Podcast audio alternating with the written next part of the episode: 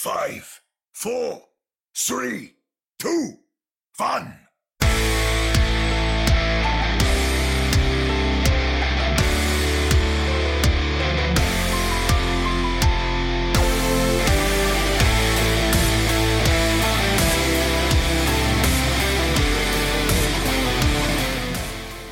Welcome to another episode of the Ready, Set, Home podcast, your premier source for everything to do with the Vancouver Titans. I am Chris at Lightforce, joined virtually by the whole darn crew. We got Ani at Ani Strife and Sam at Another Sam Chan. Gentlemen, how's it going? With every passing week, the pain is less acute, but it's still pretty rough. Yeah, we, we see there is an absence of color to your camera yet again, yet another what week. What are you talking about? What? I'm not sure you'll ever see color again. That's how it looks. You know how, like, uh, if you look at movies and from the forties, fifties, that's how the world looked back then. So that's kind of how it is in my apartment now. It's just you live in the forties? Uh, pretty much. Yeah, I hmm. guess you could uh, make that, like, mental gymnastics uh, sort of approach. Oh, well, we got you with no color, and we got Sam doing dinner long, live on stream. I'm just chilling, relaxing. I forgot the lines to Fresh Prince now. Up to no good? Up to no good. Started making trouble in your neighborhood until you got in one little fight, and your mom got scared, and then she told you you're moving with your auntie and uncle in Bel Air. Uh, but we're not here uh, to hear me riff off Fresh Prince. Uh, we are here to listen to the three of us talk about the Vancouver Titans' performance this past weekend. Uh, you might be tuning in live on Twitch, as we are apt to provide a live recording each and every week, or you're listening to the podcast episode as you would normally do through whichever podcast application that you so choose. Uh, this is going to be a big episode. Uh, we've got the uh, the week that was, the Vancouver Titans match against the Toronto Defiant, the Battle of Canada, Part two. Uh, we'll recap sort of what went down. We will talk a little bit about uh, some former Vancouver Titans that are making the news, so to speak. And then we actually have a real special guest. Uh, we were joined by uh, Emerald Gao, who's an associate editor for the Overwatch League. Uh, she joined Sam and I to talk a little bit about uh, her role, what it is that uh, you know she does behind the scenes, and some of the articles that uh, you've probably read and didn't realize were written over her on Overwatch League dot com. And uh, and then we'll come back and talk a little bit about the uh, week that was, the week that will be, some Overwatch news, some Overwatch League news, you know, the run-of-the-mill stuff that we would normally see each and every episode. Now, I will add in a caveat to this. If you're watching the live stream, you're not going to get the interview. The only people that get that interview with uh, with Emerald, they listen to the podcast. So if you're looking for that, ready set pwn dot com slash listen, you'll find out where you can. But you know what? Without further ado, let's uh, get ourselves into the payload. Moving the payload! Join me! So, Vancouver Titans take on the Toronto Defiant. Uh, Sam, you weren't here last week to, to provide your thoughts, but uh, Omnia and I had sort of hummed and hawed. We thought it would be an okay match, and yeah, I don't know how to describe it other than that. Uh, I mean, you know, it was a close sweep. yeah, well, yeah. As far as a three oh sweep can go, it was kind of close. Yeah. Like, um, you know, Ani, you and I joined um, a few others from uh, the R S P side here with the crew from uh, Toronto Alpha Flight. We were doing like a live video uh, uh, sort of watch party, which was kind of cool, even though it was significantly Toronto-centric. Mm-hmm, mm-hmm. Um, but, like, it was interesting in the early going on Ilios that you could sense some concern, some distinct concern. Not only did the Titans sort of come out and were looking kind of like the Titans the few weeks previous, but Toronto didn't seem to have an answer, not only for the echoless Titans, uh, but Numlock didn't quite seem to be fitting into the big picture. Little did we know that was simply, you know, the warm-up round, not the warm-up map. Mm. And I can't remember who it was that asked in R S P Court how the, the actual match went, but I described it like this. The Vancouver Titans have looked good in spurts. The Toronto Defiant have looked good in maps. And I think that was the distinct difference. And there were, we'll get into a little bit, but there were some distinctly weird approaches that is, Anubis, yeah. that uh, I, I still am scratching my head about. But let's talk a little bit about uh, what we saw. The Vancouver Titans, I think, as a roster is concerned, when uh, you look at Shred on on Orisa or even on on Ilios, well, he came out on ball. He didn't do too badly. But it's, I think, more and more indicative that the support line is where some of the struggles are. Um, and this is not to single out an indiv- any individual. It's not a Rolf issue or a Karkai issue, but the support just isn't there to keep that, that front tank line up. Yeah. And when things start to go somewhat sideways, you then start to see the likes of Dalton and Shockwave. Okay, guys, hop on our shoulders and let's go. Yeah. And that's when the freelancing starts. That sort of well-oiled, you know, hive mind that we were accustomed to with the old roster isn't there. And I sure, maybe over time they'll come to build somewhat of that, that hive mind. But once the freelancing begins to occur, good things do not happen. Yeah. It looks as almost as if uh, Dalton and Shockwave are kind of playing at a higher pace than the rest of the team. Mm-hmm. Maybe that's kind of where the tank line and support line especially are losing somewhat of a focus on what they need to do at every given moment. And I don't know if it's the problem with the support line not keeping up with healing, and we're definitely getting out-healed. The opponents are out-healing us by a lot. Or maybe it's the tank lines being too aggressive and trying to keep up with uh, Dalton's and, and Shockwave's approach and not peeling for the healers that are later picked up. Um, yeah, that Ilios map, especially at the start, was starting out pretty well. It looked like Toronto were kind of lost. And I think that Toronto is not... not much better than us at this point. Both teams are not looking good. Mm-hmm. And with teams that are not good, a lot of it is just momentum. So once it shifts into one direction, it's hard to kind of recuperate. And I feel like that well map was so much in our hands. It, it, I, I kind of feel like a broken record. But again, there was a map that we should have had. And just looking at, at the beginning of this map, maybe not in Anubis, that was kind of awkward approach. But like you said, I feel like Dalton and Shockwave even outplayed the D P S lineup for uh, that Toronto had. Oh, and, no and, doubt. Yeah, like and, and the Widow picks were there. The Tracer harass was there. And the tanks were pretty kind of up and down for both the teams. Pretty comparable. Sometimes Numb looked, looked not really well. But the difference was always Kariv. Uh, when, mm-hmm. when things were going a little bit too close for comfort, it was him who popped off. And and there was this uh, something that a lot of people were like kind of confused about. Why was Karkar, for for example, on Zen for most of the, uh, of the match and why? But that's fine. I mean, they had their time to to come up with those strategies, right? And the first map went really well. But I feel like momentum is what kicked us uh, up the bum really uh, early in this map. Well, the very first map, if we're jumping back to Ilios, mm-hmm. Toronto, Toronto'd. So, so they led. Yeah. I can't remember. It was ninety-eight or ninety-nine or, or ninety, right. so, ninety something, right? And and they they dropped the bomb. So so I was really surprised to see us take map one away. And then in the the second map in well, we Toronto'd. Um, oh, yeah. So may, no, maybe, well, maybe maybe we should change it to Vancouver. It's just so I you know I don't get all these defiant death stares.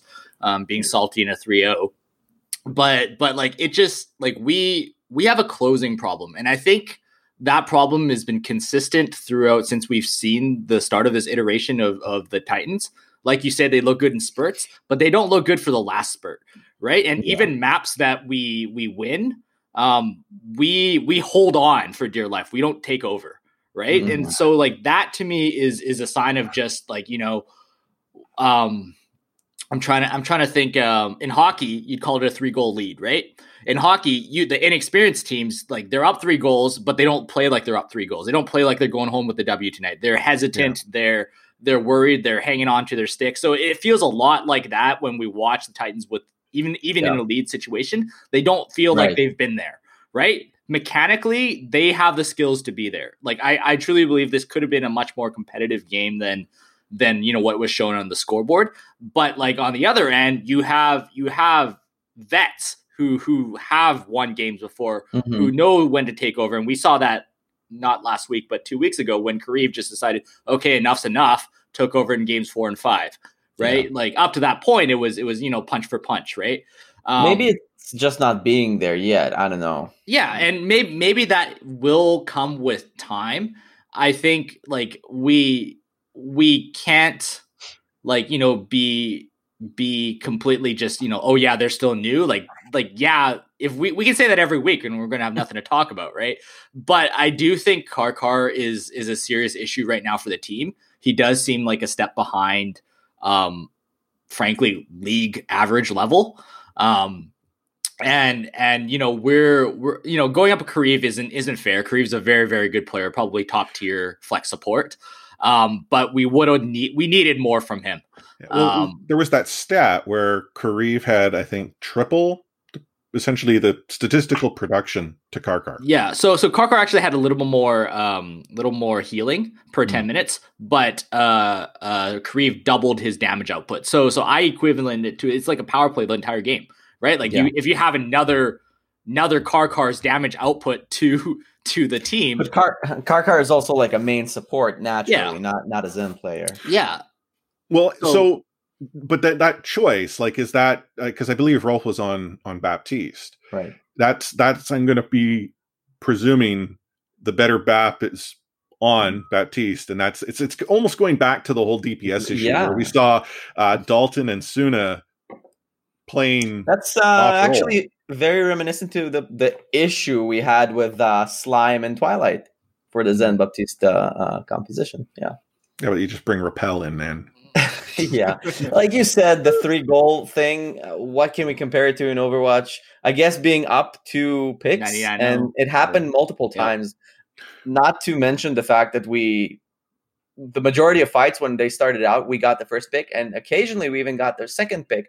But then we fell apart. They got one pick and they got two pick, and that's it. That you could see, like you couldn't see the players, but I guess they're like they were deflated, uh, um, you know, emotionally just by mm-hmm. seeing them not carry out the fight until the end. Well, as far as finals fights, you could see them being frantic, right? That's where you right. threw threw the ults out like randomly and stuff like that. Mm-hmm. And right. I think that that some of that will come with time. As far as control maps go, or control matches. The Vancouver Titans actually looked.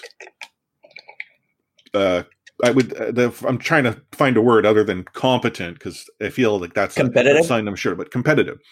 Control has not been their strength. I mean, it's we've seen that in with this this roster. Control has always been a struggle. Against Toronto, they actually look competitive. We go into Blizzard World.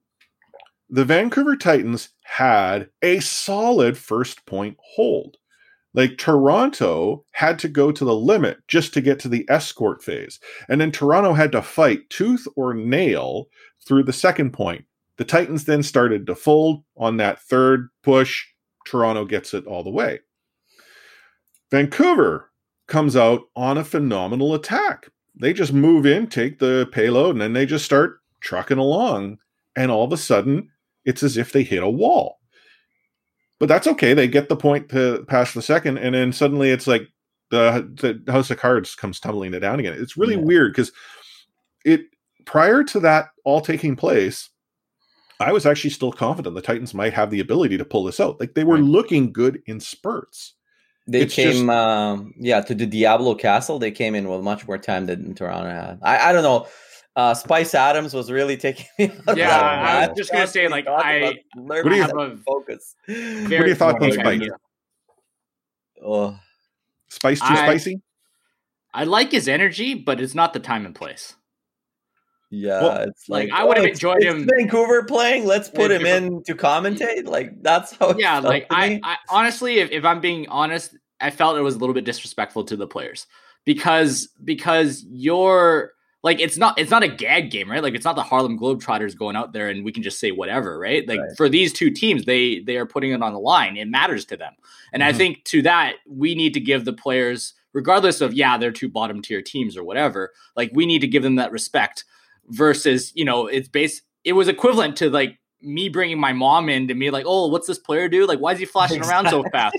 Right? Like that there's, there's humor and there's, there's comic relief in that, but this is a competitive game, right? It's not a scrim. If we did that in a scrim or all-star game, I'm all for it. It's fun and giggles. Yeah. Right? Imagine a full game commentated in the N B A or N H L. Like yeah. That. Yeah, yeah, like like I know Snoop Dogg did the L A Kings thing for a little bit, but even Snoop Dogg knew more about hockey than Spice did Overwatch. All right. Well, actually, that's what I was going to reference, is you do see that in like the traditional sports world where uh, maybe between commercial breaks in hockey or an inning in baseball or commercial breaks in football, like you, you see someone come in and it's more, it's not commentary, it's more color, it's more conversation, yeah. and they might comment on the game. And I actually, to me, I have no issue with that. Like if they brought in, I don't know, Matt Mercer, you know, who has a connection to the game and he starts talking a little bit about that. I didn't, I'd enjoy that. Now I have to concede, I don't know who Spice is. Like I, I'm not the person that he's trying to connect with.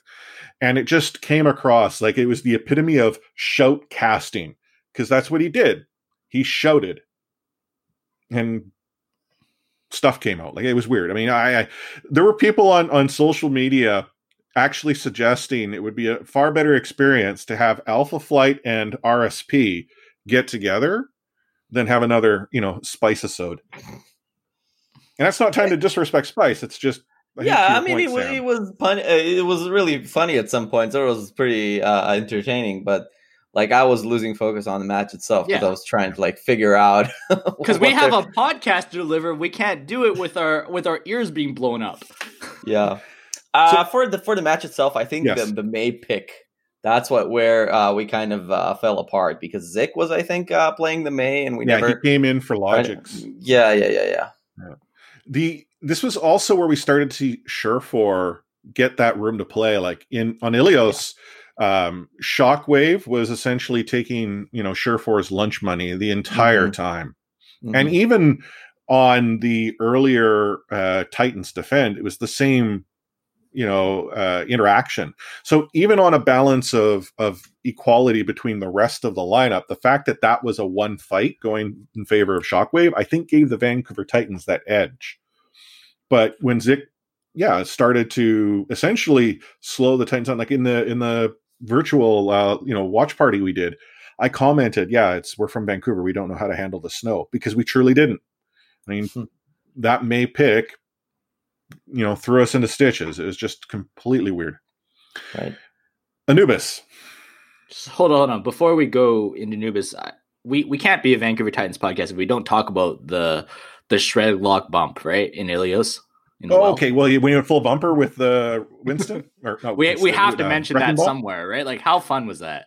Well, I, it, it was full bumper. He just sat there. It's like, in the you know, the observers got the camera on or they're waiting. He's like, doot, doot, doot, and it comes out. I think he only got one. Yeah. Yeah. He, he got he got numlocked. Yeah. But it was worth but, it. Oh, yeah, no doubt. I mean, it was, but that, I mean, Ilios, there was a whole lot of madness. Like, there, the lighthouse fight was also madness. Oh, it works every time in gold, but when you see it in Overwatch League, that's really cool.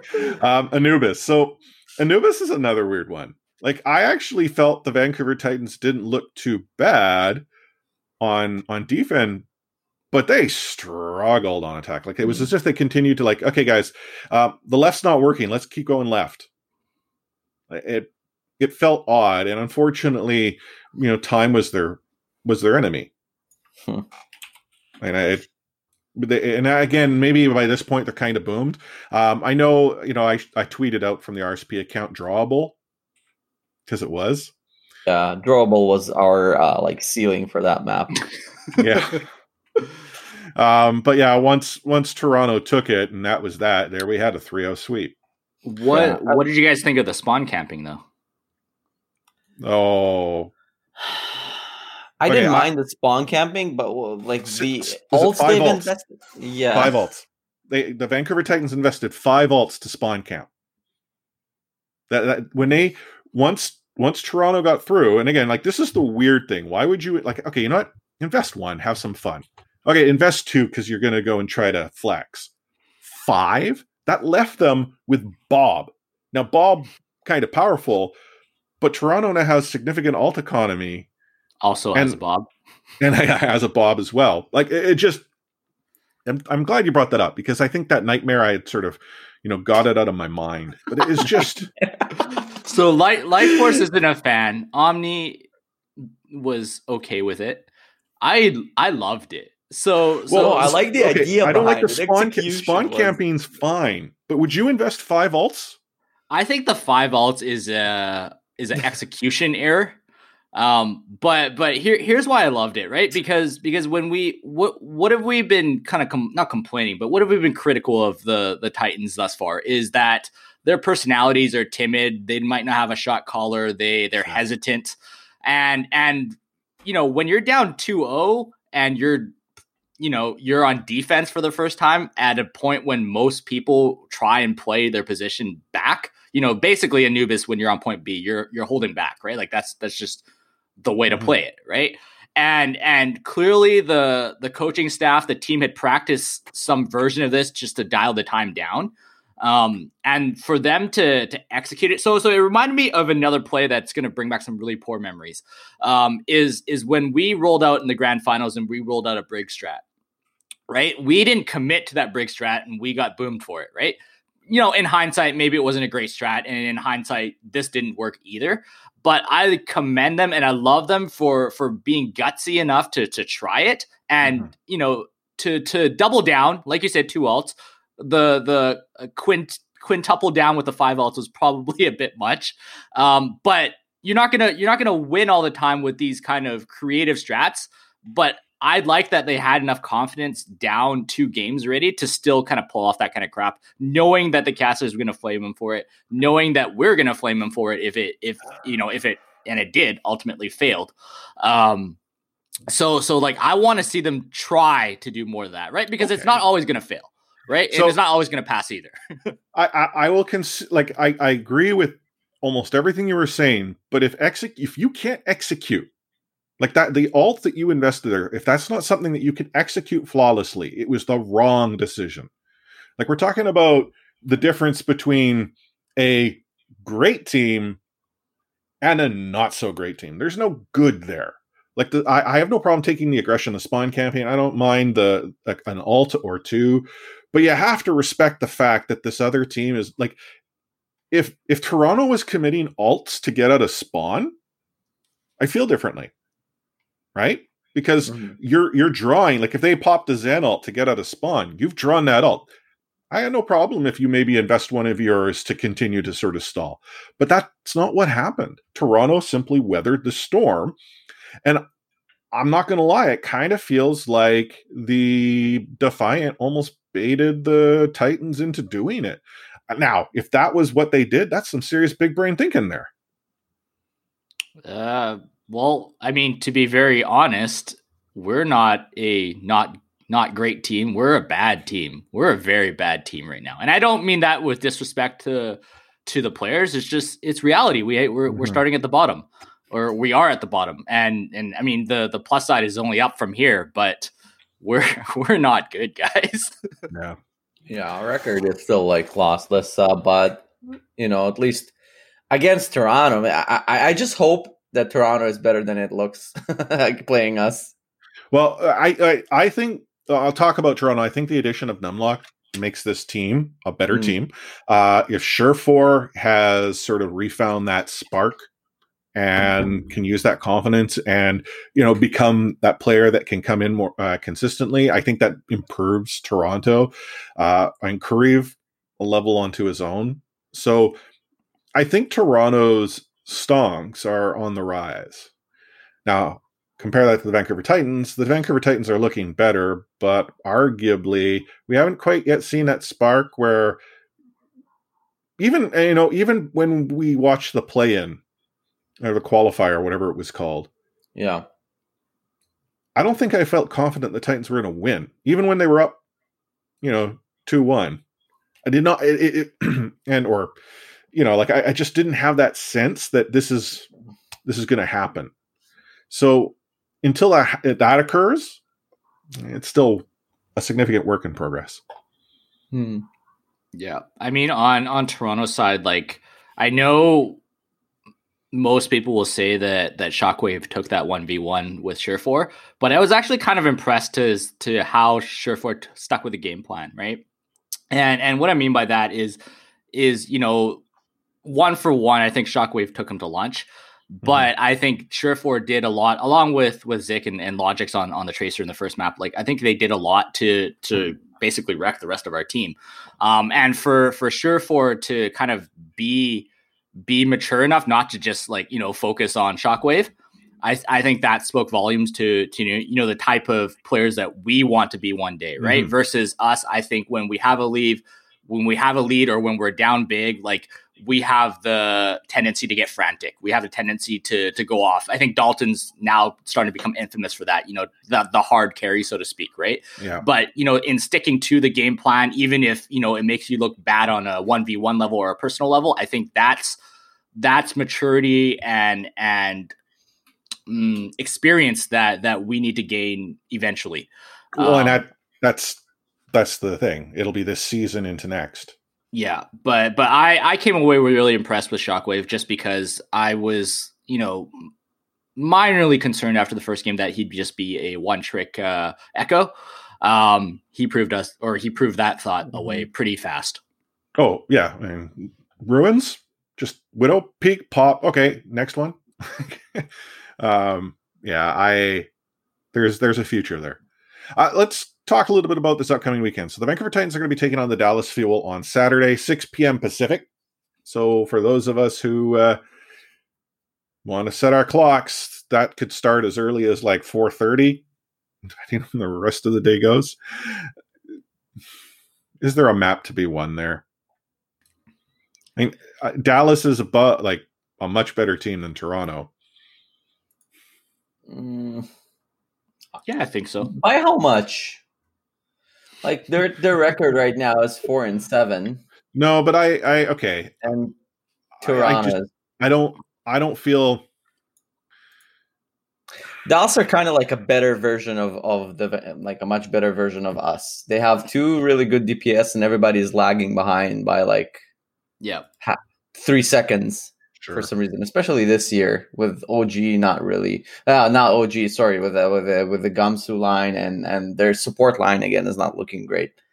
Well, I don't think we're now. Yeah, well, well, I, I think the difference does come down to like Omni's analysis is right, but the problem of course it is, is what do you mean? But the problem is the their D P S line has, in my opinion, the M V P of the season so far. So, mm. so in that sense, you know, I like Dalton a lot, but I think the most exciting yeah. part for me this this upcoming week is seeing how he stacks up, right? right? Like, is he getting destroyed? Is he hanging in there?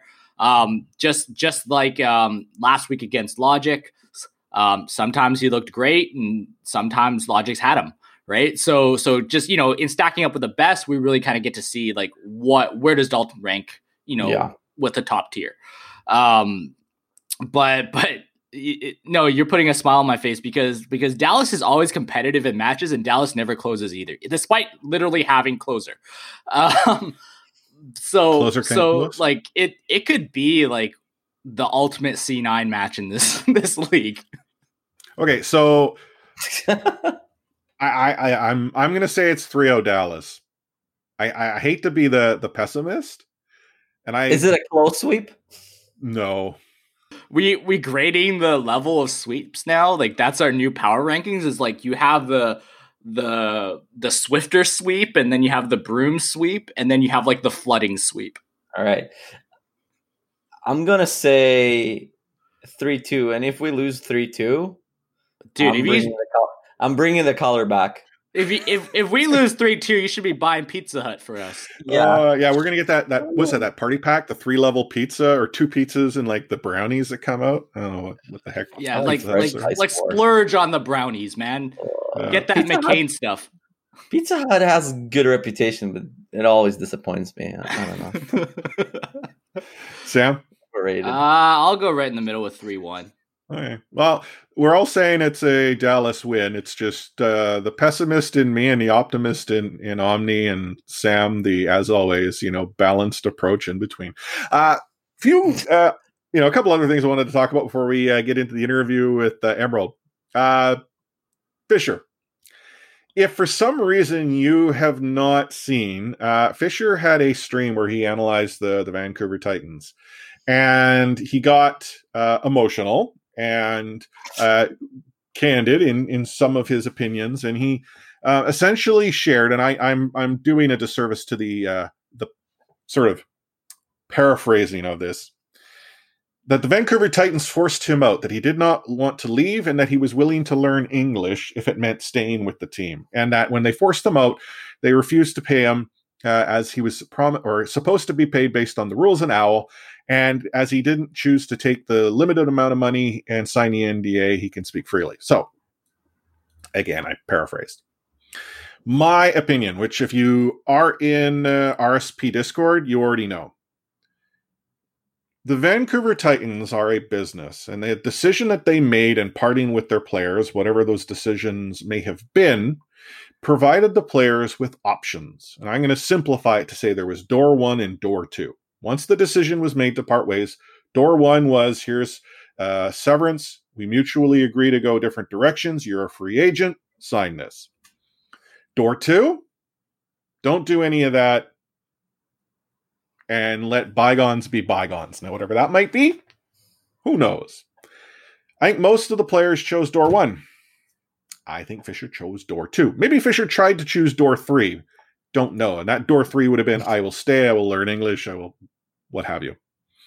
Door two is where they actually uh, terminated him, right? Like that, the, if you think back to the actual announcement, you know, I don't think any of us missed the point that it was like, yeah, we mutually parted ways with da, da, da, da, da, da, da, and Fisher's gone. Like Fisher had different language, and everyone thought, oh, it's because he couldn't leave on his own. Well, the Overwatch League was sort of forced to step out and say, no, we were involved in the decision. He was terminated with cause, and we're not going to comment any further because that's between player and organization. If I was representing Fisher, I would have probably advised him not to say anything at all. Because if he if he had a, one, case, and two, a desire to get back into the league, I don't see where he benefits from publicly sharing that laundry. And it doesn't forgive the the team. It doesn't forgive what the result happened to be. But and I maybe it's because I'm not in... involved. It's just, I don't see where he wins out of this. Well, to play uh, Fisher's advocate, so to speak, at least the only comments he had were about himself, and he wasn't like speaking too much about, you know, uh, his other teammates and what choices they have done. So it was completely, I think, fine for him to just speak about his fair. He did sort of infer that like the the Titans ruined Jaehong. And he sort of put words into to Jaehoong's mouth as to what he says about the team, which I don't think is entirely fair. It may be true, but you you should only speak for yourself. You should never try to yeah. speak for others. Usually you can give one side the benefit of the doubt. In this situation, though, Vancouver Titans, uh, Fisher, I, I'm not really sure who I uh, side with. But I don't know, like the, the thing that they say, uh, uh, the response from the Overwatch League is definitely uh, the one we, we were waiting for to just, you know, make sure that, you know, the Twitter uproar was not like really warranted, and just it's not like you can just do whatever you want and the league mm-hmm. not intervening. Yeah, but like like you you said, you know, benefit of the doubt. Like I think this situation, both sides lose. Right? Exactly. Like, That's like, exactly what on, I meant. Honestly yeah. speaking, there's nothing else that could be said outside of some serious like crimes or, or hate things or, or you know, oh yeah, legal stuff that could make the Titans look, look worse as an org right now. Um, so so like they're they're already in the dumps. But you know, the biggest thing coming out for for Fisher, you know, to date until you know he spoke was like, oh, Fisher's been quiet. Fisher's been good. Fisher stayed out of this, right? Like whether he was or not, you know, mm-hmm. speculation, mm-hmm. right? But like that's that's Fisher's deal, right? Like he always has to have the last word, right? And what does this does this actually knock the Titans? Like for people who think poorly of the Titans, do they actually think worse of them now? I don't well, think, I think so. Yeah, those people are already down there. Like there's yeah, no further. Yeah, and then go. and then maybe. And and maybe like some people who are on the fence are all like, oh yeah, the Titans, they're not so good. But they're also not thinking like, oh, Fisher's a great guy, sign him, right? So so like to me, like this is this is like I, I guess the less emotional side of me is saying like this is a poor math problem, right? Like there's no win, there's no upside to him just speaking out. Add on to the fact that honestly, like it's been a, a month. you know, the, you know, we've, we as a collective community have, have tried to move on at least a little bit. Right. And, and, you know, there's, there's new, new things to try and cheer for, like, like Stitch and January on new teams, Hoxell's on a new team. Like we're, we're all trying to move on. Right. Whether, whether, and what, what's in the past, and we're not disagreeing. Like, I think I'm not disagreeing with Fisher's, you know, intent or the point mm-hmm. he's trying to make. It's just, we've already been there. Right. So why, why bring back old wounds? Um, unless he was trying to some way get himself a job again. Right. But in my opinion, this is the opposite effect. Yeah, this no. And, I, and that's the point I was trying. Like, I, I don't. Right. So, he so just like, likes to stir some drama. He just like, like he always. just likes to stir stuff up. And that's always been Fisher's thing, is like yeah. where yeah. drama, whether it's his fault or not, drama always follows him, and he always has a word. Right. So, so like, that's, that's frustrating for me as like, you know, a young and talented guy who, who like, you know, whether it's gaming or casting or like, he has a future in esports for sure. Right. Mm-hmm. But if, you know, at twenty-three, twenty-four, he already has his label of like, you know, hard to work with. Right. Like it's, it's just, it's just like, he's either getting some bad advice or he's ignoring good advice. And that's, that's frustrating. I think I, we can offer to teach him some English so he can uh, play for Team R S P next time. We, and uh, and I think that against, was the uh, tripping point for Toronto me, right? Like, is like, he was supposed to be learning English this whole time. Like, what do you mean you, you'll start learning English now? Did they just test him in English and that's why they let him go? Because the results of the quiz were pretty un- unsatisfactory. Well, so so the, the point that Sam raises is there is this perception that the organization did not provide an opportunity for the p- players to learn English. We're of the belief their opportunity was provided. Now, the team has conceded, yeah, we didn't do a good enough job learning Korean. And that, I think, is quite clear. But at this point, I, I think for me... Get a Rosetta Stone. Yeah, I'm. I'm. that sh- that ship itself has sailed. And I'm not trying to discount the fact that for a lot of people, it is still a, a, a raw wound. But I don't see where Fisher, again, the equation in math does not add up. It, it, it's, it's akin to like, man, things got blown up. Here, I'm going to go in there with the grenade. I'm going to blow it up some more. But the problem is you're running in there with a live grenade, and that's ultimately what he did. Uh, one final note. I like how there are esports outlets out there, and I understand R S P isn't like the center of the universe, saying like, oh, you heard from us first.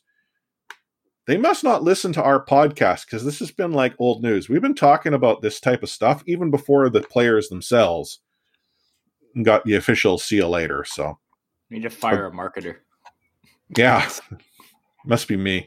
Um, the final thing I wanted to talk about uh, before we dive into the interview with Emerald, uh, this past weekend, we had our first ever R S Pugs, as I called it. But Ready, Set, Pwn Pugs pickup group. Uh, a number of us dove into Overwatch, had some good times, and we had a special guest. Who was it, Sam? Uh, D Baker came. He had a good time. Yeah, uh, D Baker. Siren Song showed up. Mm-hmm. He had a good time. And then some some guy named Wheats showed up. He mm-hmm. had an okay time.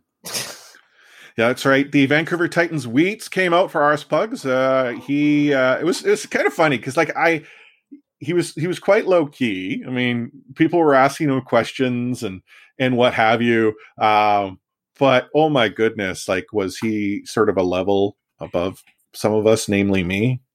Um, was it was not fun to play against him, but boy did I enjoy playing, you know, with him. Yeah, so so at one point, I think in the very first game, he he played support, and I was also on support. And then on Sunday, I found myself empathizing with Karkar a lot. that that's what it felt like to me. I was like, this scene looks familiar.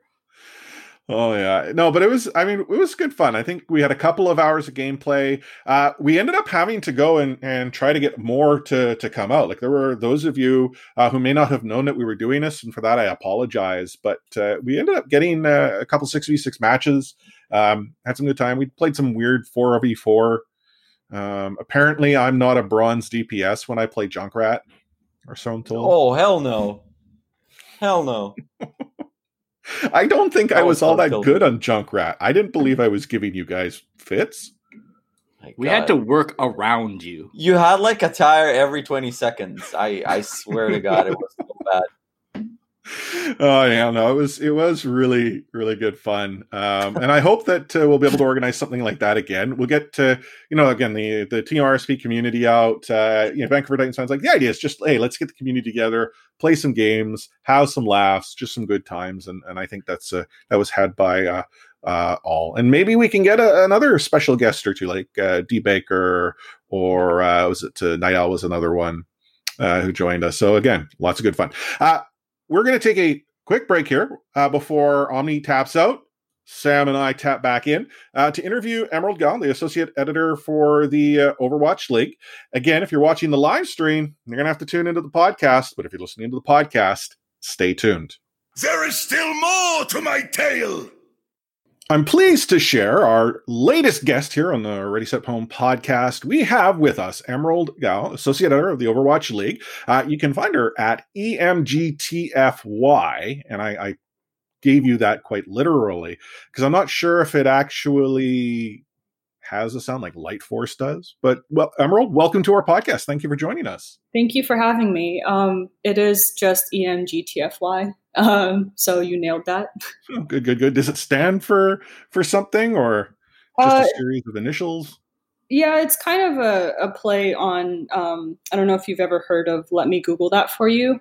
Ah. Yeah. So th- you, there was sort of an in-joke with some friends where previous coworkers would always ask me questions that could be very easily Googled.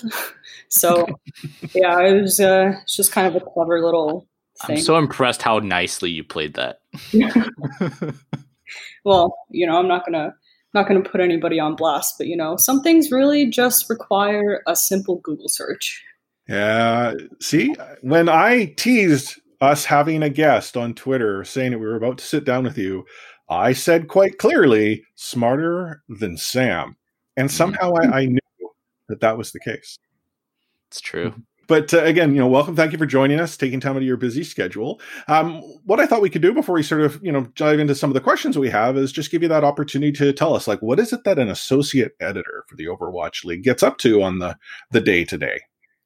Um, so right now during the season, we're kind of in a set routine. Um, week to week, there's matches Saturdays and Sundays, uh, two sets of matches on each day. So I'm often uh, kind of faced with a heavier workload on the weekends. But uh, aside from writing my weekly column, Craft Bag, uh, I also basically manage all of the freelance writers um, that we have under contract for Overwatch League dot com.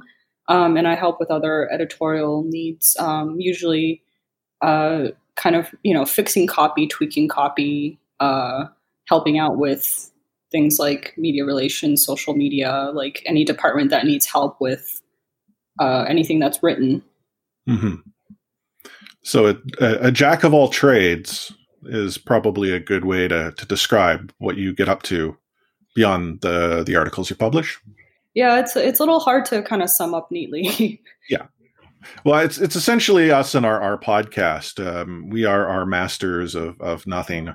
Um, we try to do everything. So it does sound like you're actually far more accomplished than us here. So definitely a, a, a good get to the podcast. But, you know, I wanted to sort of kick things off, um, just getting to, to to know you a little bit more, uh, because we were talking before uh, we clicked the, the record button here. Um, but uh, you previously uh, came from the world of, of traditional sports. Um, we were talking about uh, uh, the Chicago Blackhawks, for instance. Um, but uh, how how did you get involved with the, the Overwatch League and, and gaming? Um, yeah, so I took a bit of a different path to esports than I think a lot of other people in this industry. Um, I've been a sports fan my whole life, so uh, sort of my love for traditional sports was the gateway for me to get into esports because I just saw it as a different form of competition.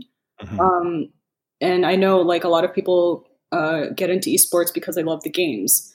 And I don't really have much of a, a gaming background. Um, so there's a That was a, sort of an interesting twist to how I got into it. Um, I did work for uh, both the Chicago Cubs and the Chicago Blackhawks um, okay. for a number of years before joining the Overwatch League.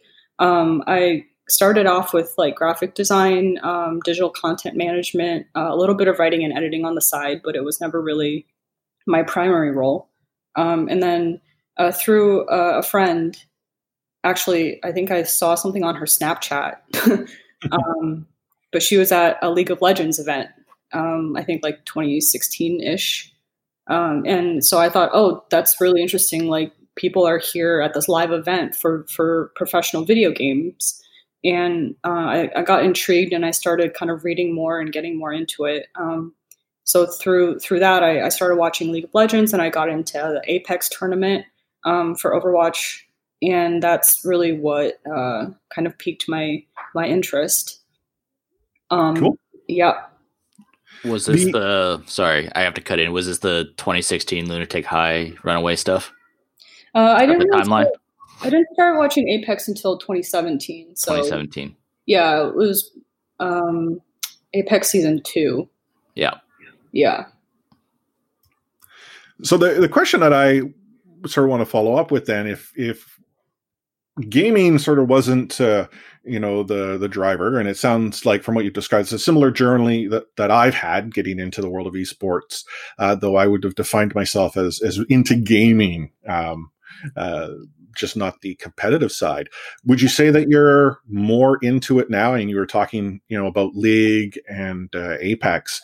Uh, do you find that you're now watching more of the competitive scene across, you know, multiple titles? Obviously, Overwatch is top of the the, the mountain, but do you find that you're you're more and more engaged?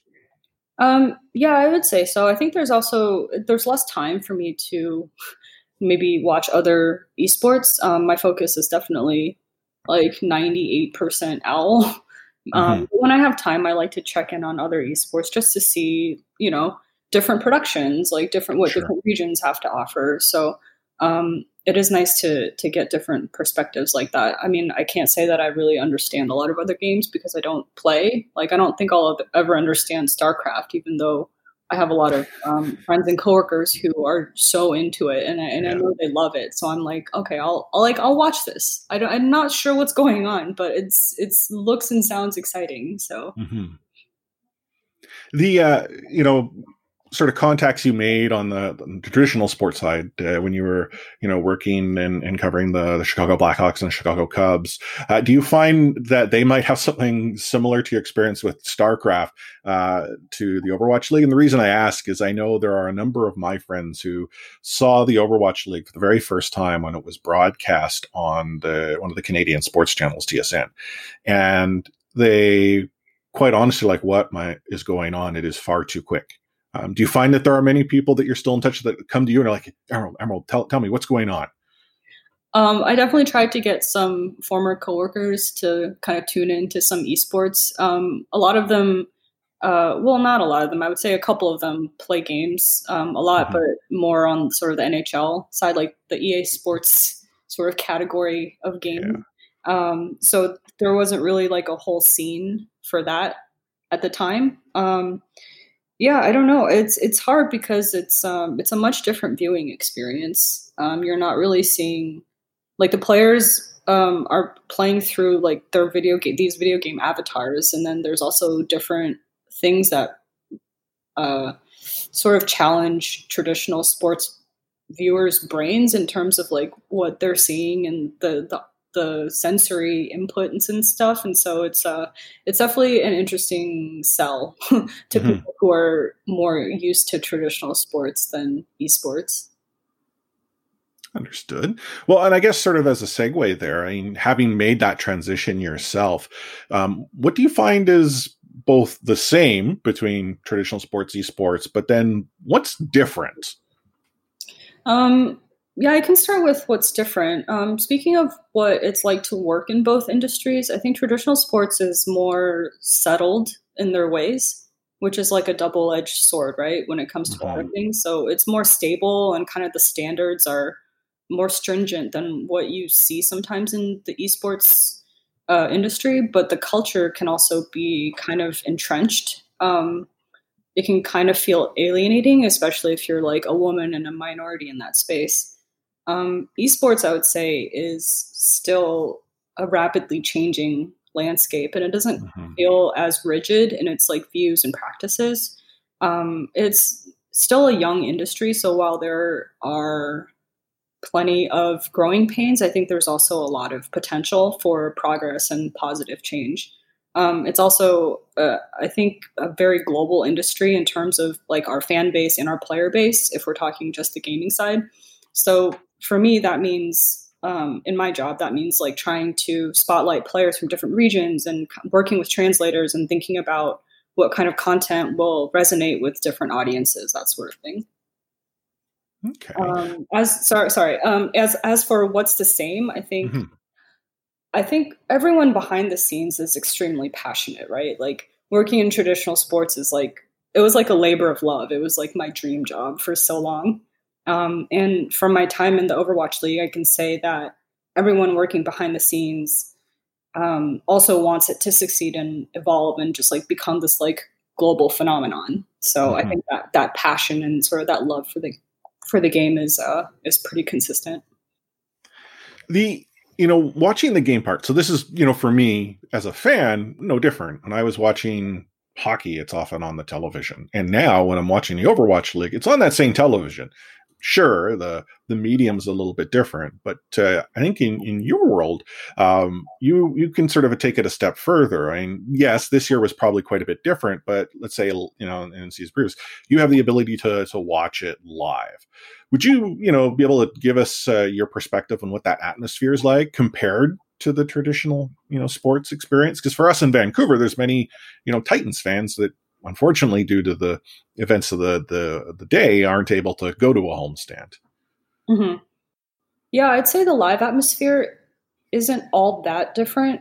Um, everyone is there to cheer on like their teams and their favorite players. And um, I would say there's maybe a little bit more creativity um, in esports crowds. You see fan signs, you see cosplay, you see people kind of expressing their fandom in various different ways that aren't really like necessarily as common uh, as traditional sports. Traditional sports, you know, you put on a jersey, you go and you like, you know, you cheer and stuff.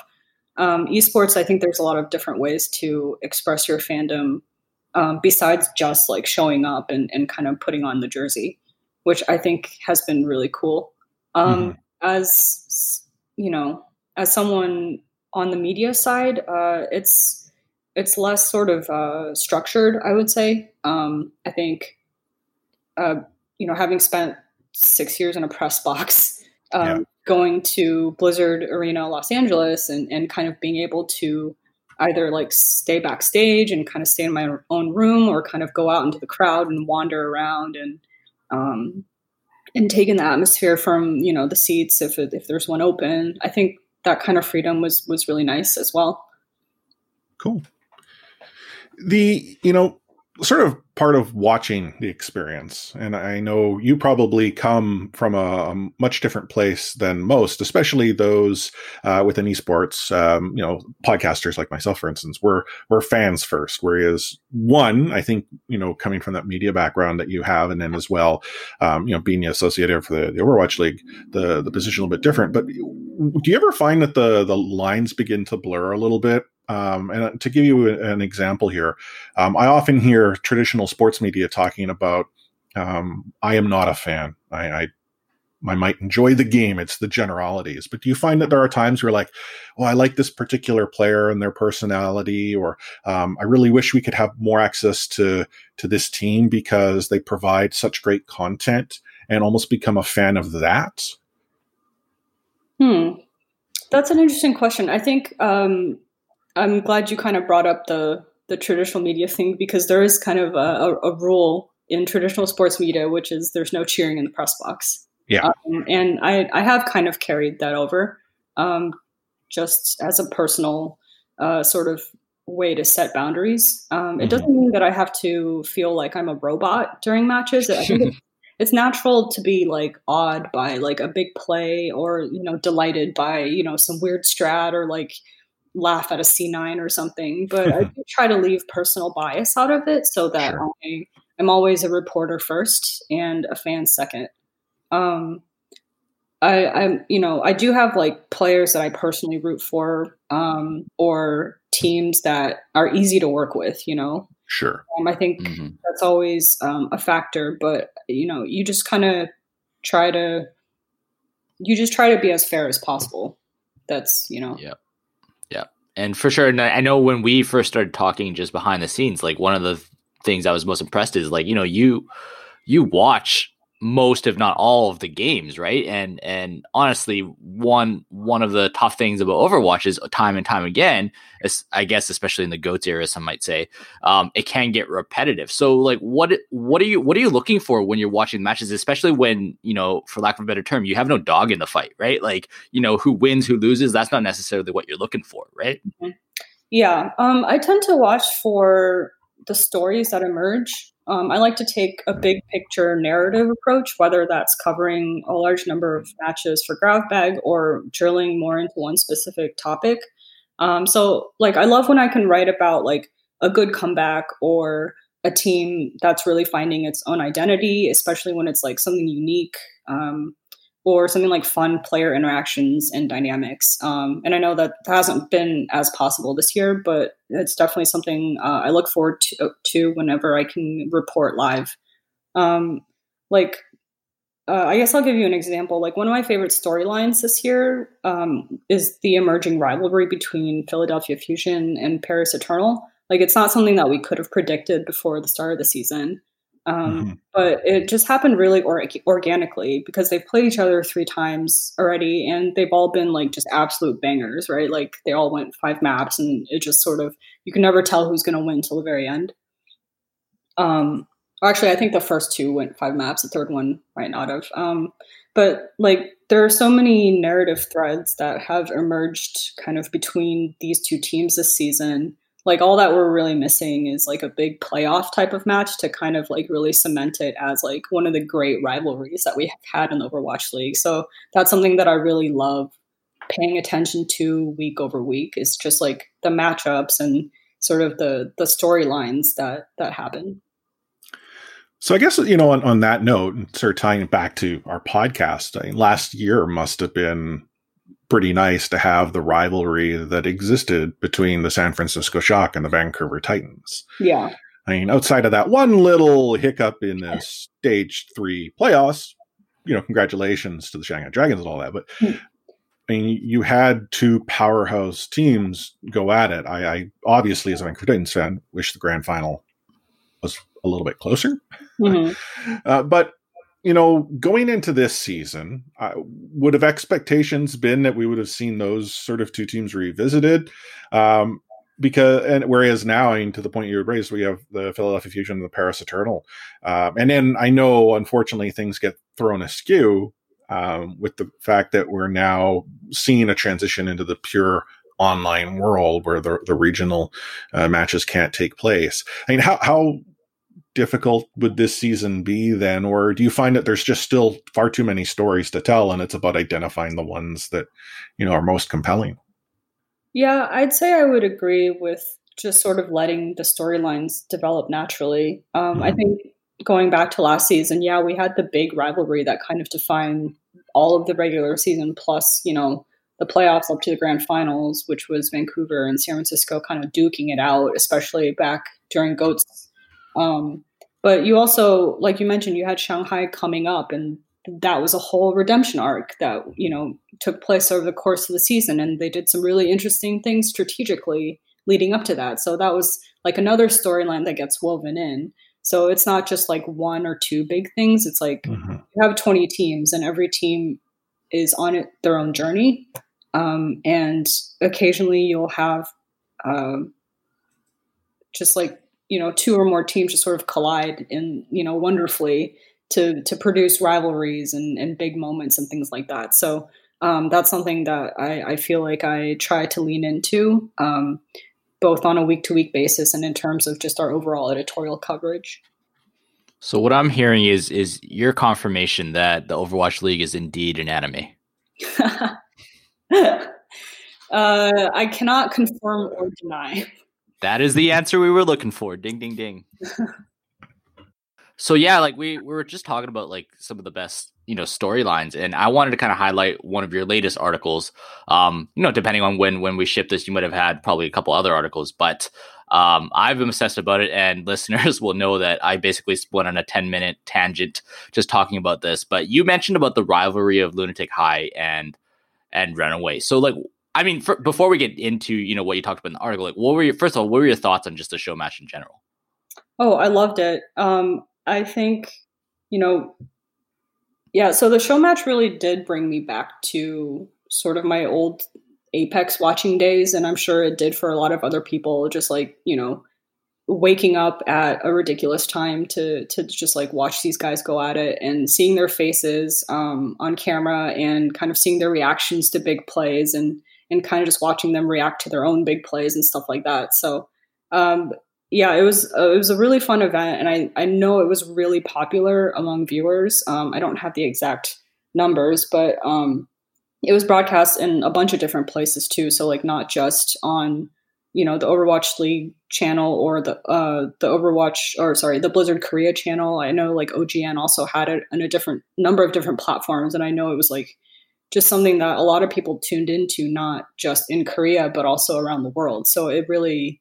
It, it brought me back. It was it was a good like nostalgic feeling.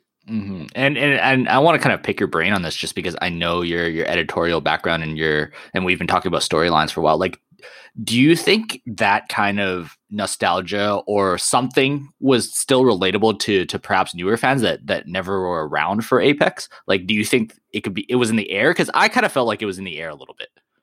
Yeah, that was part of why um, I wrote that piece looking back at some of their old uh, clashes during the Apex days, including that season two uh, grand finals, was uh, to kind of introduce newer fans to it if they weren't um, already familiar with it, and also to maybe kind of drum up some of that nostalgia for uh, old Apex fans like myself. Um, so yeah, it was definitely, I think, something that appealed to a lot of different people, especially because you also had um, a lot of familiar faces taking part uh, in that match. Mm-hmm. And then maybe a lot less talked about was kind of like the talent. I forgot the official name of it, but like the, the talent showcase just beforehand.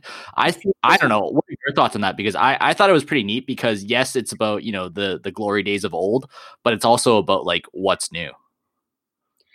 Yeah, and that was another way. Um, I think uh, I have to. We have to give a lot of credit to sort of uh, the Korean office because this was completely done by them. Um, mm-hmm. They had the idea, they executed it uh, really well, um, and so having this futures match where you get to see some of the up and coming players alongside. Um, I think I think they had one player from both Slime and Toby. Yeah. Yeah. So they had one one of the, the old sort of like legendary players uh, alongside these young kids. And I thought that was a, a really cool way.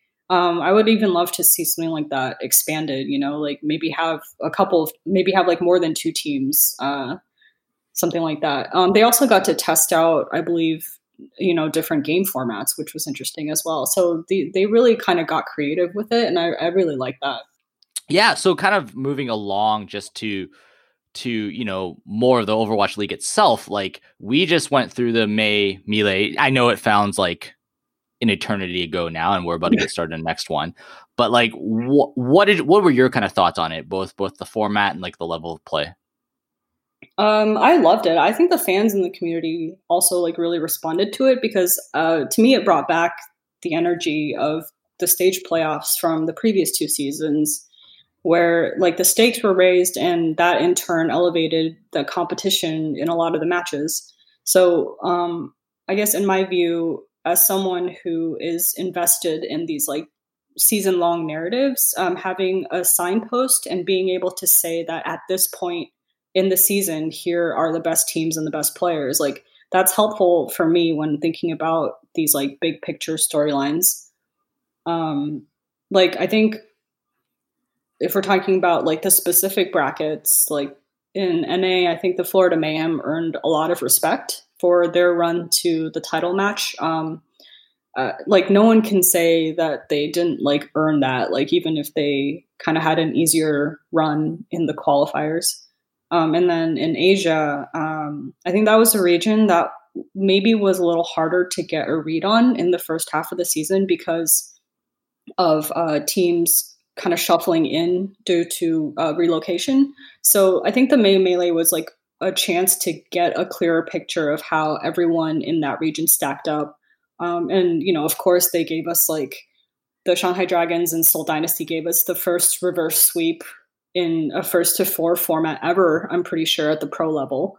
Uh, yeah, so that, that was, was like madness. Exciting. Yeah, that was like exciting and like historic and like stressful. Like I wasn't even mad about like losing that like hour of sleep that I would have had if they just like ended in a four oh or like a four one or whatever. So mm-hmm. yeah, that was that's like the kind of stuff that you live for. So the uh, question I have here, just sort of because of the the regional format, um, you have. Uh, Asia bracket, you have a North America bracket, and there's constantly sort of within the, you know, the community, the argument of, you know, which team ranks up against which team, because we don't see them sort of play. Mm-hmm. Has there ever been any thought to, you know, almost do that from a, a, a an editorial perspective, uh, you know, where there's almost like an opinion piece here, like here's why, I mean, whether it be, um, based on record, based on strength of schedule, based on performance, or or is it more of now we're sort of seeing two distinct regions for um, from a competitive perspective, but also the editorial perspective? I think for me, we do have to kind of keep the regions separate because mm-hmm. you know those are the matches that are really getting played, and we kind of have to focus on like what's actually happening from week to week. Um, I would love to, you know, take some time and like try to speculate things like that, like, you know, fun what ifs. Um, sure. But I think like right now it's, it's just like a matter of time, I think. Yeah. Um, because I would want to consider stuff like statistics, you know, I'd want to consider strength of schedule. And I think that, you know, there's probably like, I would want to do it thoroughly. That's just me. Mm-hmm. Or I wouldn't want to just like throw a name, like, you know, throw some opinions out there, hot takes, and just like, like call it a day. That I'm, means no power rankings for you, Chris. Yeah, sorry. I'm not the right person for power rankings. That's reinforced. That's your job. Yeah. No, and, and I totally understand. And I guess sort of the, the correlation I was going to draw, and it's maybe not as strong of a correlation in the modern era of baseball, but you had the American League and the National League. And there was always the argument as to, well, which which league was better? And there were two pinnacle events where that would take place, the All-Star Game and the World Series. Mm-hmm. Now, with interleague play, it changes a little bit, but you could almost look at where the Overwatch League is today, and it's kind of like the way the Major League Baseball structure was of old. And you'd often see that, like, you know, are the Phillies better than the Yankees or whomever? So, so in your analogy, is the designated hitter hitter Torb? It has to be Torb. I think it might be Sombra, actually, given what we know of the different mm. regions, like play styles and preferences. Asia loves Sombra, which means which means this current hero pool, this upcoming hero pool, has directly nerfed like half the teams in Asia. Yeah. Well, my worry is it's also nerfed the Vancouver Titans going into the Battle of Canada Part Two. Yeah, um, and that's actually just sort of a segue to the, the question here. Now that you know we have Vancouver and Toronto playing each other more often, um, do you find that it makes for telling a story um, when you have those regional rivals? I mean, you get two L As. Um, we had, you know, I guess in the past, you know, Boston, New York, Philadelphia to some respects. Battle of Texas. Mm, Houston, Dallas, yeah. Mm-hmm. Um, or is it just more you'd prefer it to, to develop organically, like Vancouver, San Francisco? Yeah, for me, it's always going to be, uh, it's always going to come down to kind of what unfolds on stage and in the game. Um, I think regional rivalries works for traditional sports because mm-hmm. um, because the fan bases are generally going to be drawn from those areas, and, and that kind of fuels the passion on that end. Um, and I think in the Overwatch League, it's harder to kind of force rivalries where they don't exist. Sure. Um, so like going back to like Runaway and Lunatic High, like their rivalries were, you know, those weren't really regional based or city based. It was just a matter of having two strong teams that kind of, you know, went head to head over, mm-hmm. a, a period of time. And, and that's, I think, how it always happens in esports. Um, I think it, we're lucky if it happens regionally. I think the Battle of Texas um, is a good example. Uh, Battle of L A also, like, those two teams have produced a lot of like really good matches. Um, so that definitely helps, but it's not something that I feel like we have to like push. Mm-hmm. No, and that makes sense. And I think, you know, one of the differences is that point that you raised is that in the traditional side, like, I'm a biased Vancouver sports fan. Mm-hmm. Doesn't matter what league it happens to have a team in, I'm going to support it. But then I'm tied to the region, whereas I know there are a lot within our community, a lot of our listeners who are Vancouver Titans fans for reasons beyond the region, whether it be the player, the uh, the team, the colors, the, you know, for all these different factors around the world. So again, I, I, I do, do understand what you're saying there. Yeah, I would be interested in seeing if, you know, there's more regional based rivalries um, in China, though, because of the four teams there, and they are very tied to their cities. So, mm-hmm. you know, I'm, I'm interested to see how it happen, how it unfolds, like as the league develops and as, you know, as the regions really do get kind of set up in yeah. their local cities. Cool. Well, as we look to, to wrap this episode up, every time we have a guest, we ask a few um, questions just to get you know a little better. And uh, the first one on the list is uh, favorite video game of all time. Uh, I have a very short list to choose from, so I'm going to say Overwatch. Wow.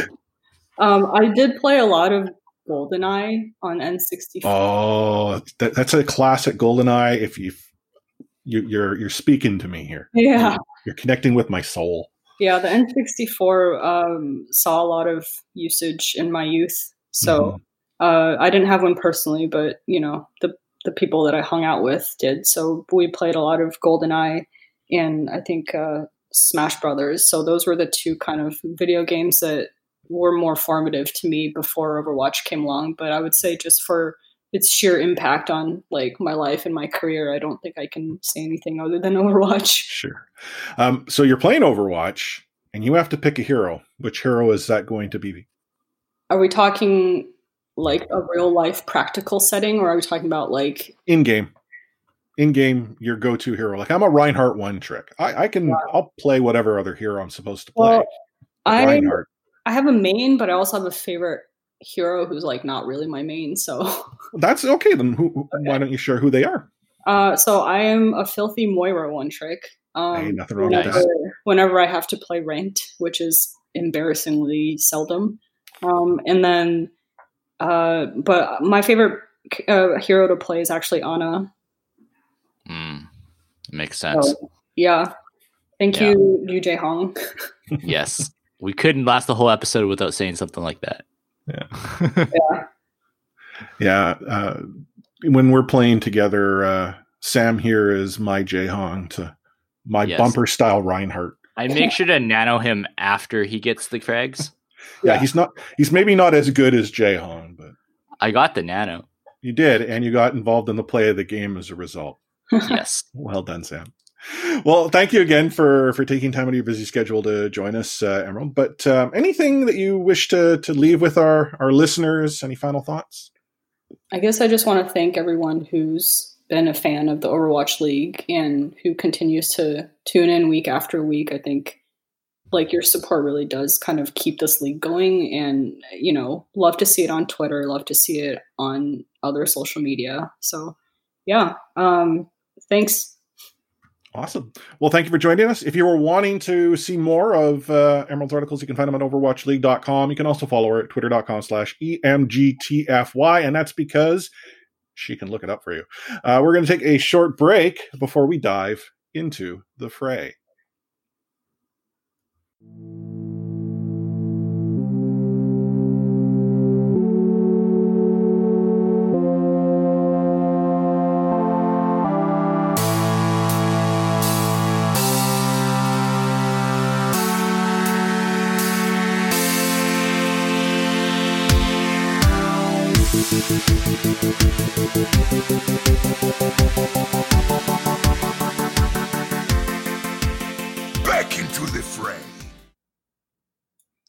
Before we kick things off here with the fray, um, what a wonderful interview uh, Emerald was. Um, I really enjoyed uh, hearing her perspective as to the different stories that uh, uh, she and the rest of the team over at Owl look to tell, um, their view at, at, and how they approach sort of the, the competitive scene. And despite, you know, her, you know, cutting teeth in Chicago for the Blackhawks, which pains me being a Vancouver Canucks fan, um, I would be more than happy to to have her back. Silence. I'm going to assume you guys agree with me. I'm nodding, but the podcasters can't see that. No. I'm I'm just busy resubbing. Thought I, uh, you know, did you back in with a bang. I didn't unsub because of Twitch Prime. You got to manually uh, resub. I, I thought your next sentence was going to be like, I never subbed in the first place. Yeah. Yeah. No, no, Omni did. So Om- Omni had dropped a Twitch Prime sub on uh, on uh, the R S P stream. I'm now right. subscribed. But Sam, my hard-earned Twitch Prime uh, subscription. You do you not have Twitch Prime, Sam? I saved you... it for Seoul Minsu. Uh, okay. Fine, be that way. Uh, let's talk a little bit about the week that was here in the fray. So, kicking things off last week, uh, we had the uh, London Spitfire take on the Shanghai Dragons and lose badly. It was three oh Dragons. The uh, New York Excelsior then three oh'd the Seoul Dynasty, which was kind of surreal. I mean, New York's good, but I would have expected a better fight at a, a Dynasty. Uh, Paris Eternal and the uh, Boston Uprising, of all teams, came uh, to a three two final for the Eternal. Uh, Florida Mayhem three one to Dallas Fuel, and the Atlanta Reign lost a one to three to the L A Gladiators. Philadelphia Fusion kicked off Sunday by beating the Outlaws three oh. The Vancouver Titans, as we already know, lost to the Toronto Defiant three oh. And the L A Valiant made uh, quick work of the Washington Justice three oh. So Sunday's matches went like speed. Mm-hmm. The matches that we had suggested everyone watch, so uh, both Omni and I had said watch the Excelsior Dynasty match, and I apologize um, for one point, that being at a three oh score, but I'm not going to apologize for what we saw from Haxall.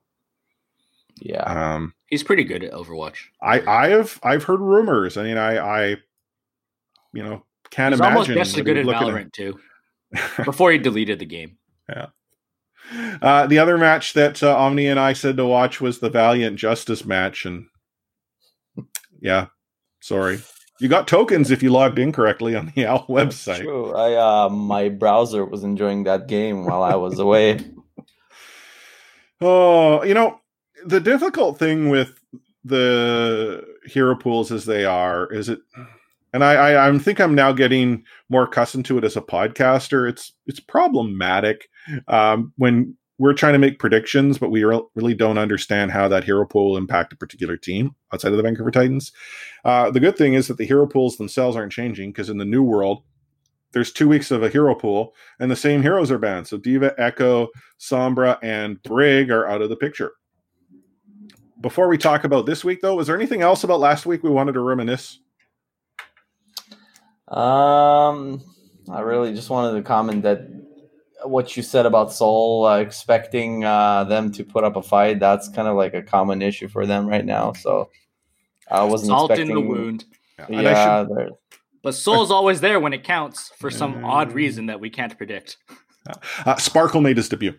That was the other... Oh, that's right. Right, that's and Sparkle right. looked good. So I, I I shouldn't forget about Sparkle. He... he He made his debut, but going Have into this, have you ever uh, watched uh, one of his streams or like how he behaves on stream? No.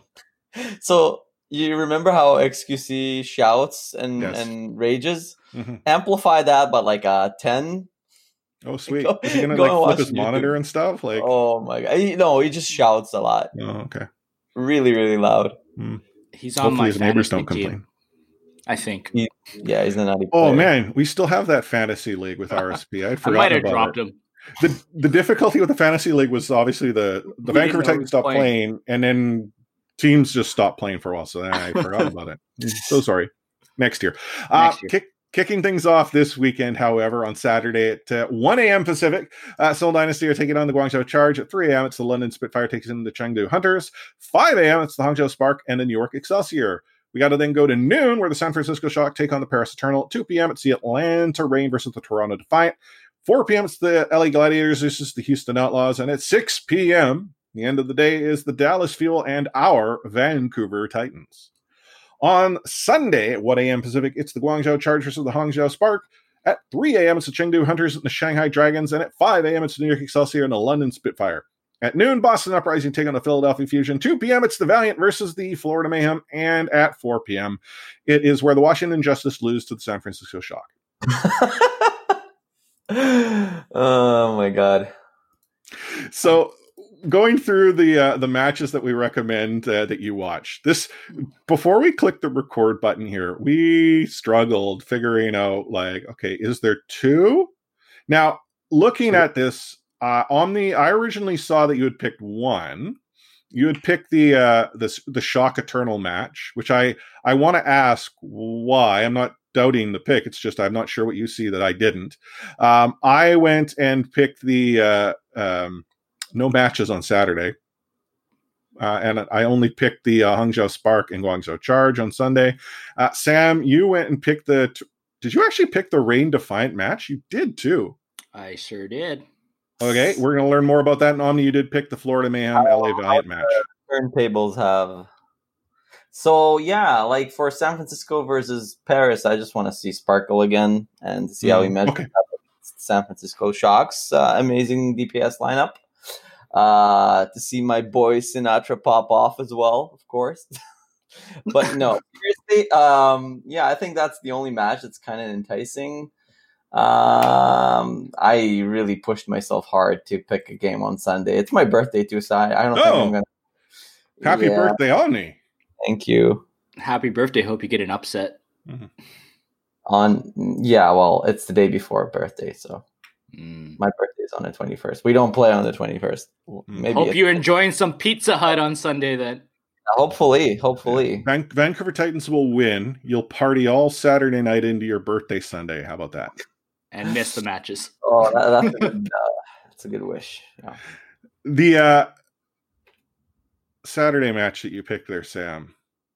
So, are you, are you a Toronto Defiant fan now? Is there is there something, not, something coming out? Are we breaking news? Not at all. Um, well, there's a couple of things. I think Defiant fans have gotten a little bit more confident that since they beat us twice, they're now a good or whatever team. So. So I want to kind of see that more for myself if they're actually good. From from my eyes, I don't think so. I think it was a battle of bad teams, but you mm-hmm. know, things can change.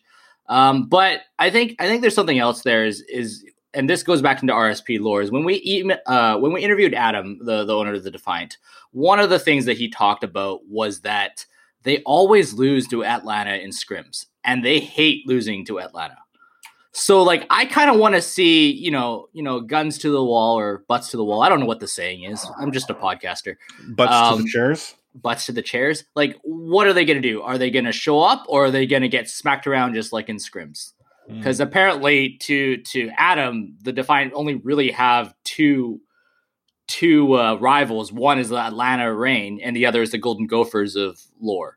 Um And you're gonna have to dig deep into the lore for, for that for that reference. But like I think that's interesting. But surprisingly, I also really don't like the Atlanta Reign. I yeah. find that they talk way too much for a team that has never won anything. Hmm. So yeah. plus so, the record this year. So either way, I feel like I'm gonna come away going getting satisfied because if if Toronto wins, that means Atlanta lost. But if Atlanta wins, then I just get to continue making fun of the Defiant. So, well, there you go. So in, in my world of, of bitterness, that is the match to watch. So, okay, I, I was going to pick the Toronto Defiant match, but not for any of those reasons. I was going to pick it because, again, soft spot for Toronto. And mm-hmm. it's but I've been told there is this Light Force curse. And so I presumed I was doing the Toronto Defiant a solid by not picking them as a match to watch this weekend. Mm. So maybe, maybe I'm actually a bigger Toronto Defiant fan than we are willing to admit on this podcast because I'm now going out of my way to break the curse for them. But I think of the three of us, you'd actually watch the match. Yeah, I would. I totally yeah. would. Uh, on Sunday, I the reason I picked the the Spark and, and Charge match is it just felt to me to be a more even fight. When I was looking at sort of the day, I was like, eh. I don't see a compelling match. Maybe London, New York, but I think New York's the stronger team. Dragons are going to have their way with the Hunters. I can't imagine the Hunters are going to slow the Dragons down. Uh, Fusion are going to roll the Uprising. I guess Mayhem Valiant should be close, but yeah, Mayhem have looked better. Mm. Uh, and then Shock and, and Justice, obviously, I already let my feelings be known. So Omni, you're right. You picked the the the Mayhem Valiant match. Is it just the belief that this is a lot closer than maybe the the records would allow? I think so, yeah. But like the Mayhem have been looking real good. Like they, they seem yeah. to have turned a corner. And I not to suggest the Valiant haven't been looking good too, but I think the the Mayhem are the better team. I think they weren't, I don't know, they weren't playing like uh, tough opponents yet. I mean, they did beat the Dallas Fuel, but Dallas, uh, they can't close. They're just Dallas. Yeah. Forever were and like, and forever will be the Dallas Fuel. What can you do when you're the Fuel? Yeah. How do you solve a problem like Dallas Fuel? Hold up. Hmm. I, I think that the Uprising will beat Fusion. There's my upset of the week. Okay. Are you, what are you on? Like, what did you have for dinner? I'm, I haven't eaten it yet. Well, maybe that's the problem. Maybe you're delirious because your, your blood sugar's low or something like that right now. Kind of being competitive lately. Uh, yeah. And they're going to beat the Fusion. No. So. kinda, I'm, I'm calling it. That. So, so I mean, that. You guys should get your kicks in now, because if I'm right, it's coming back hard. Listen, they played. They lost three two to Paris, and they lost three two to the Valiant. Uh, they're going to take a map, I think. Not not win. No. Take, no. Take, take a map is not win. You're right. No. So, anyway, that's my upset of the week. Thank I mean, you for coming had, to my TED Talk. Yeah, if they had, like, Light Force on... On, on, on Junk. Their, Junk isn't meta, though. Oh, well, Life Force would make Life Force is the meta. I'll play for the league minimum. Sign me up. Um, all I want is a jersey that fits. Anyhow, uh, it'll be an interesting week. Uh, you know, the other thing I will point out um, is that there will not be a post-match review this week. I contemplated doing a late one after the Vancouver Titans match, uh, and I had actually cleared it with the wife, unlike last weekend where I hadn't, and may have gotten myself into a little, little trouble.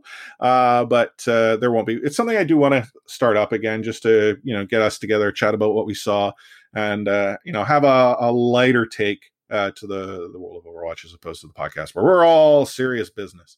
Um, As far as what's else going on in the league, not a whole lot. Uh, the Gladiators signed Kevster today, which uh, is, from what I can gather, and I don't follow Tier two, so I can't speak to it, a pretty big signing. Yeah. Um, I, I, I mean, Omni or, or Sam, do either of you know much about uh, Kevster? I just know from saying that like, he's probably one of the best uh, remaining D P S to never... really get a shot at the Overwatch League. But the thing is, like, he fits that mold of, of Dalton and then, I don't know, is a hit scan specialist. He's mm-hmm. not known to be too flex, but he's uh, he's a very good pickup. So After you can... all the flex D P Ses. Yeah, not flexible anymore. But he can definitely, like, have a good, uh, uh, um, you know, competition against the best of them. He can, like, play. He won't back down, like, even, like, from Carpe or Fleta, he can pop off. Definitely, he's definitely not your average tier two uh, D P S. Does he instantly make the Gladiators a better team? Yeah, I mean they have Birdring, who's been playing pretty well, but I guess now with with hero locks, uh, with hero pulls, I mean you can have like a Tracer Ashe sort of combo or like two hit scans. Maybe the Hanzo buff will bring him back into the meta where Hanzo's not really, uh, you know, mm-hmm. it's not really, a, but you can definitely see uh, more opportunities for two players. So kind of like what we have on the Titans, where you see Dalton and and, and uh, uh, Shockwave play. So yeah, yeah. I think. Okay. Other news, uh, the Sinatraa M V P skin came out today. Um, I don't know how to describe it other than being an octopus-style alien that wears a suit and uh, army boots. Like, I, I mean, based on the, the noises you're making here, I'm going to gather you think it's a top-notch skin that you're, you know, you just, you like l- logged in and bought immediately. Thinking that's kind of the their way to get back at him for quitting and going off to Valorant. It's not great. I don't like it. It's uh, they had a good idea going in, but somehow the, the different components don't mesh well together. Well, so uh, there was a conversation in an R S P Discord that, that took place, and it was like, "Oh, it's it's Men in Black. It's it's it's Out of This World. Alien Zarya." I watched I watched the video. I don't know if you watched like the, the release video where they were describing it. The the suit is an ode to Frank Sinatraa. Mm. Like, and that, again, yeah. like, I mean, maybe Men in Black two, but it, like, I think they almost overthought the skin. Like, let's look at the Jonak one. The Jonak one made a lot of sense. It, I, I will admit, it's like I I ranked the the Winston Spitfire skin as my favorite so far, but I'm not gonna I'm not buying it. This isn't a this isn't a must-have skin in my mind. Like the Alien Zarya is just yeah. Do we know if it's two hundred tokens again? Like the general uh, I, haven't, I haven't I didn't look, I didn't log when I logged in. It's not like it's like, oh, how much is this? I'm not gonna buy it. Yeah, two hundred uh, according like, to uh, D Baker in chat. So yeah, like, like uh, Valorant pricing. Yeah, no kidding. I don't know. I think of the three of us, I probably like the no most. I dig the the Sinatraa, the Frank Sinatraa thing. I like that they tried to merge two concepts. I'm I'm kind of over the whole alien thing, maybe because we kind of... I mean, Jonak was octopus, but like, you know, it's it's same vibes to me. Um, so so that part I wasn't like a huge fan of, but you know, apparently there's this whole Sinatraa alien branding thing that that you know I, I don't I don't care. I don't follow Sinatraa, so what yeah. you know I'll, I'll take your word for it, right? Um, yeah. But but like I don't think I don't think like many people were gonna buy it outside of diehard yeah diehard Sinatraa fans anyway. So it's it's, it's not a big deal. It's weird because uh, like it's it's uh, it's kind of a thing that they always on, on stream like. There's a meme that he like kind of looks like an alien. He comes from, from a planet, which is something that I referred to once in a Facebook group like a long time ago, and I got banned out of it for like, oh, you can't call the person like that. Well, I guess you can now that it's an official uh, uh, skin. so, so maybe no you designed the skin, and now you're just trying to oh, take man. public opinion. Oh no, no, no! But like, I don't know. Like, I, I think if you guys watch the reveal video, like Sinatra's reveal face, in my mind, if I'm reading his face like as as like a literal thing, it says, "Wow, a cool skin I'm never ever gonna use because I'm not playing this again." Yeah. yeah. Uh, one note about the reveal video: uh, Sinatraa, clean your room. Dude, he's he's playing for a game that has no competitive scene. He barely get, he's paycheck to paycheck, man. I, I, I, I, I, again, I, I even told my wife this, like, oh my God, this kid needs to clean his room. She's like, you're not his dad. I'm like, I should yeah. be. Um, what you don't know is that this is his room after cleaning. Oh, well, learn how to clean it better. Um, what else been going on in the game? Uh, so the skin came out with a patch that was released today. That patch also included um, a new feature, the priority requeue for collapse games. So essentially when you're playing competitive and you get a lever, if you had waited so long for that to take place, you're now sort of elevated in the next queue you were to join to try to get into game sooner than someone who simply, like me, decided they wanted to go and, and dive into competitive for some silly reason. Uh, the competitive open queue season two has finally begun. That's an arcade. But there were some adjustments to heroes. So Echo has had a slight nerf. Her beam of death is now less range. It went down from like twenty to sixteen meters. Uh, I played her and Mister Heroes before we click record here, and it's a noticeable difference. Like, I don't feel I'm as confident trying to use it unless I know I'm going to use it because I can't get away. I'm, I'm in too close. Uh, Genji saw a buff. So Genji's uh, G- primary damage has increased from twenty-eight to thirty. His secondary fire spread has dropped from twelve to nine. And the deflect has actually been increased from one point five to two seconds. And you can cancel it if you want to get out of dodge because you mistakenly baited someone and they baited you instead. Crazy buff for Genji. I find Genji in the right hands is already a problem. And now those people have yeah. been like juiced up. Yeah. How quick is this going uh, live in Overwatch League? Is it for this upcoming? Probably not. I guess next weekend. Well, okay, I don't I don't know how they're approaching patches this yeah. season. Like last year, the patch would roll out after a stage, but I it's quicker, but I'm not sure how yeah. quick. Um, Hangzhou. So I, I mistakenly uh, thought this was a nerf. It's actually a buff, as you had pointed out, Omni. Uh, his damage is increased for Storm from sixty to seventy. Um, and again, I find it's not scatter, but Storm in the right hands scatter melts. Oh, scatter, man! I was an epic Hanzo with scatter. You just you should have seen all the kills I got. I aim at your feet, you're dead. I didn't need to click a small. Omni just made a Valorant reference. Yeah, lost on me. Don't play the damn game. I can't believe he did that. He, he's, um, he's walking away. Yeah, uh, Orisa, neither a buff nor a nerf, but her halt has increased sound effects volume. Orisa is now louder. We notice Orisa now. Yeah, she's so small I, and hard. Like, I actually, I read that a few times. I'm like, like I didn't know. Like, like what is that? That's that. Is that a bug fix? Like, could you not hear her before? Like, it I just run around a map going golden. It was golden. Important. Do you need that a hug? The Omnics voices are heard. Okay, so yeah, okay, now they on. Are heard. Yeah, the Omnics in our stream are mean. Yeah, and yeah. There are lots of other bug fixes. Our arcade adjustments, uh, workshop stuff, all sorts of things. You can read the patch notes if you're interested, but that was the uh, the high level nitty gritty. But here we are, running up to the end of another pretty epic episode. We started off talking about the Titans. We talked a little bit about the R S P Pugs, where we had Weeds, assistant coach for the Vancouver Titans, join us for some good times. It was actually, you know, to I think it was D Baker that said in, in our, our live stream chat, a uh, real nice gesture to see someone from the team get involved, because I mean that's something we've been we have been begging for. I mean, let's be real, I've been begging, and finally the begging paid off. Uh, so thank you, Weeks, for joining us. Uh, we talked a little bit about the week that was, and in between both of those segments is the interview with Emerald Gao, which I really enjoyed again talking to her, despite her, you know, start with the Chicago Blackhawks, Chicago Cubs. But uh, I think we need to to look at trying to get more guests on. We have a variety of different voices we're we're trying to to get involved with. If there's someone that you want for us to try to reach out to and make that connection, you know, please let us know in R S P Discord. You can get into our Discord if you're not already there. It's discord dot io slash ready set pwn.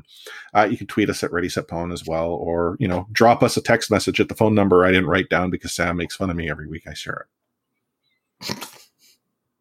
What I put my heart you gotta give me it. Stuff to make fun of, like, otherwise I'm just eating here. Mm, mm. like, like if if you if you lose the jokes, I already don't have the Overwatch ability to play.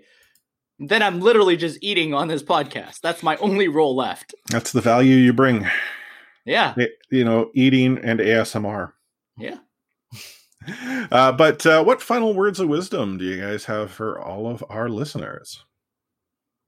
At the time of recording, it is Fresh Veggies Day. So eat your veggies, boys and girls. Veggies are gross. They're good for you.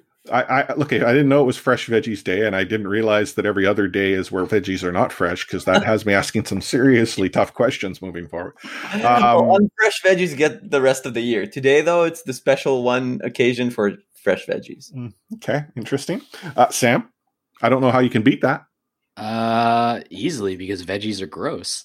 Mm. And I, I, I'm literally just picking apart the cucumbers in my bowl right now so I can secretly feed it to my dog later. Um, I thought you were eating like cereal or something like that. Yeah, cereal with cucumbers. Okay, here, serious question, because we're really off the rails right now. Do you eat your cereal with water or milk? Water? What? what? Exactly, right? That was my reaction. It's milk, but... Uh, this this question got, got asked on Twitter, and there is a significant number of people who say they drink they, they eat their cereal with water. No, man. like like the choice between water and nothing, I would choose nothing. Yeah, because I've I've eaten my fair share of dry cereal, especially like in those little like kids containers. Like yeah, yeah. That's a snack basically, right? And and kids cereal is basically candy anyway. But um, I've heard this water thing too. I can't I can't remember who does it. I think it's a celebrity or an athlete or something, but um, yeah, no, not you, not for it's, me. It's not even something that I'm willing to try. Not I won't all. even eat cereal if it has milk first. Like m- milk and then cereal? Yeah. That's akin to putting the toilet paper on wrong. Yeah. Like yeah. I, I mean, I guess that makes me picky, but you know, no, no, it's cereal and milk. That's the, there it is. It is actually, I think, a law. Like, you could probably get put into jail if you do it the other way around. Yeah, and I think D Baker is saying there's some people who add water to the milk to make it last longer. But last you know, longer. What happens to the milk? Does it spit out? I don't know. But for those people, let me introduce you to skim milk. That's what uh, we have in our house. Uh, baby Force, she gets homogenized. The wife and I skim. So. Mm. Fair Bounce trade. Both worlds, two percent if anyone wants it. Uh, this episode has completely gone sideways, pear-shaped, off the rails, and that's why you continue to tune in to each and every episode each and every week, which I hope you do. If you enjoyed what you were listening to, click that subscribe button. If you like these Twitch streams, drop us a follow so that we can let you know that we have gone live. Uh, if you have it in you to support the, the podcast where you can. Again, we are now affiliated on Twitch. So you can drop those Twitch Prime subs, those regular Twitch subs. You can drop bits. Like, you can actually drop one bit. I did not, like, some streamers set, like, the limit, like, oh, five hundred minimum. Ah, give me your pennies. It's not like you have any use for them in Canada anyway. So, again, uh, bits are available. And as far as supporting the podcast, beyond that, uh, we're also on Patreon. That's patreon.com slash ready set home. But on behalf of Sam at Another Sam Chan, Omni at Omni Strife, myself, Chris at Light Force, I'm going to sign off this episode with those magical two words: catchphrase.